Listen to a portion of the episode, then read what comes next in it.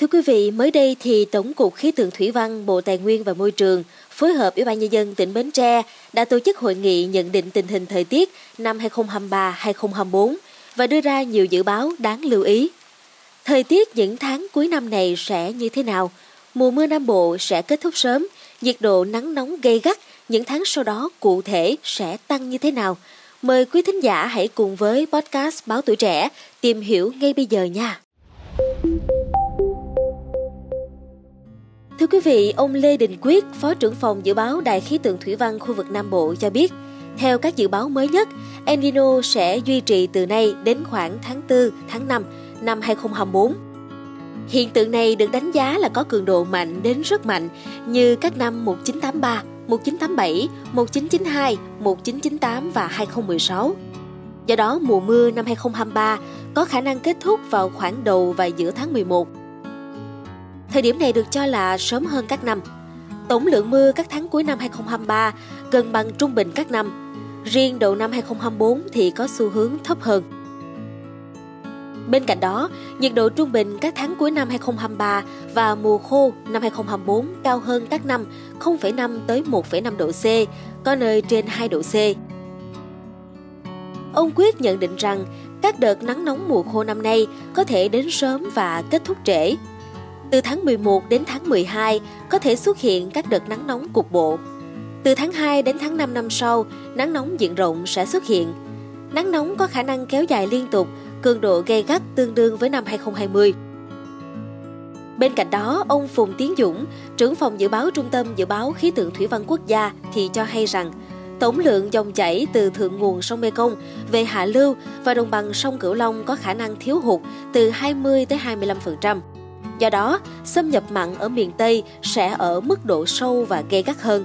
Thậm chí có thời điểm xâm nhập mặn tại một số nhánh sông có thể tương đương mùa khô năm 2015-2016.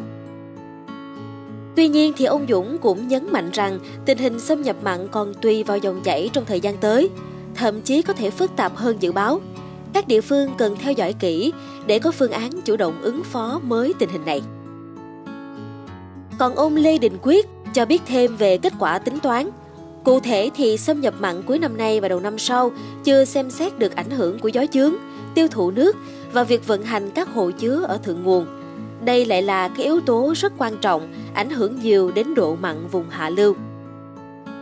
Độ mặn vùng hạ lưu sông Cửu Long có thể thay đổi theo hướng phức tạp hơn nếu gặp các điều kiện thời tiết bất lợi.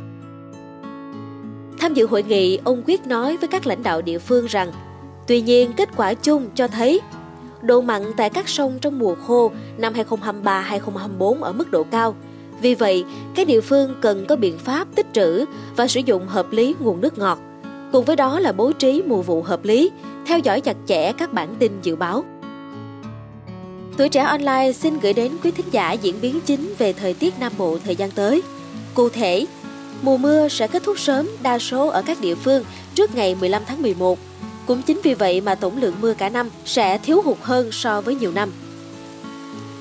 Bên cạnh đó, thời tiết nắng nóng sẽ kéo dài trong các tháng mùa khô đến năm 2024.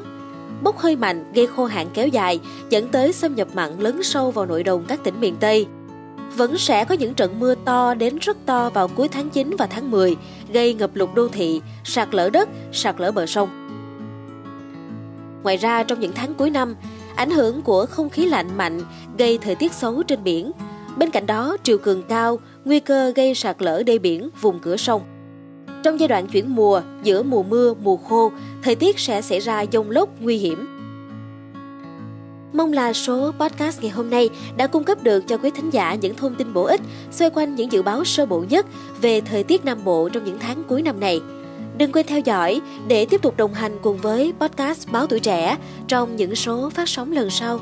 Còn bây giờ, xin chào tạm biệt và hẹn gặp lại!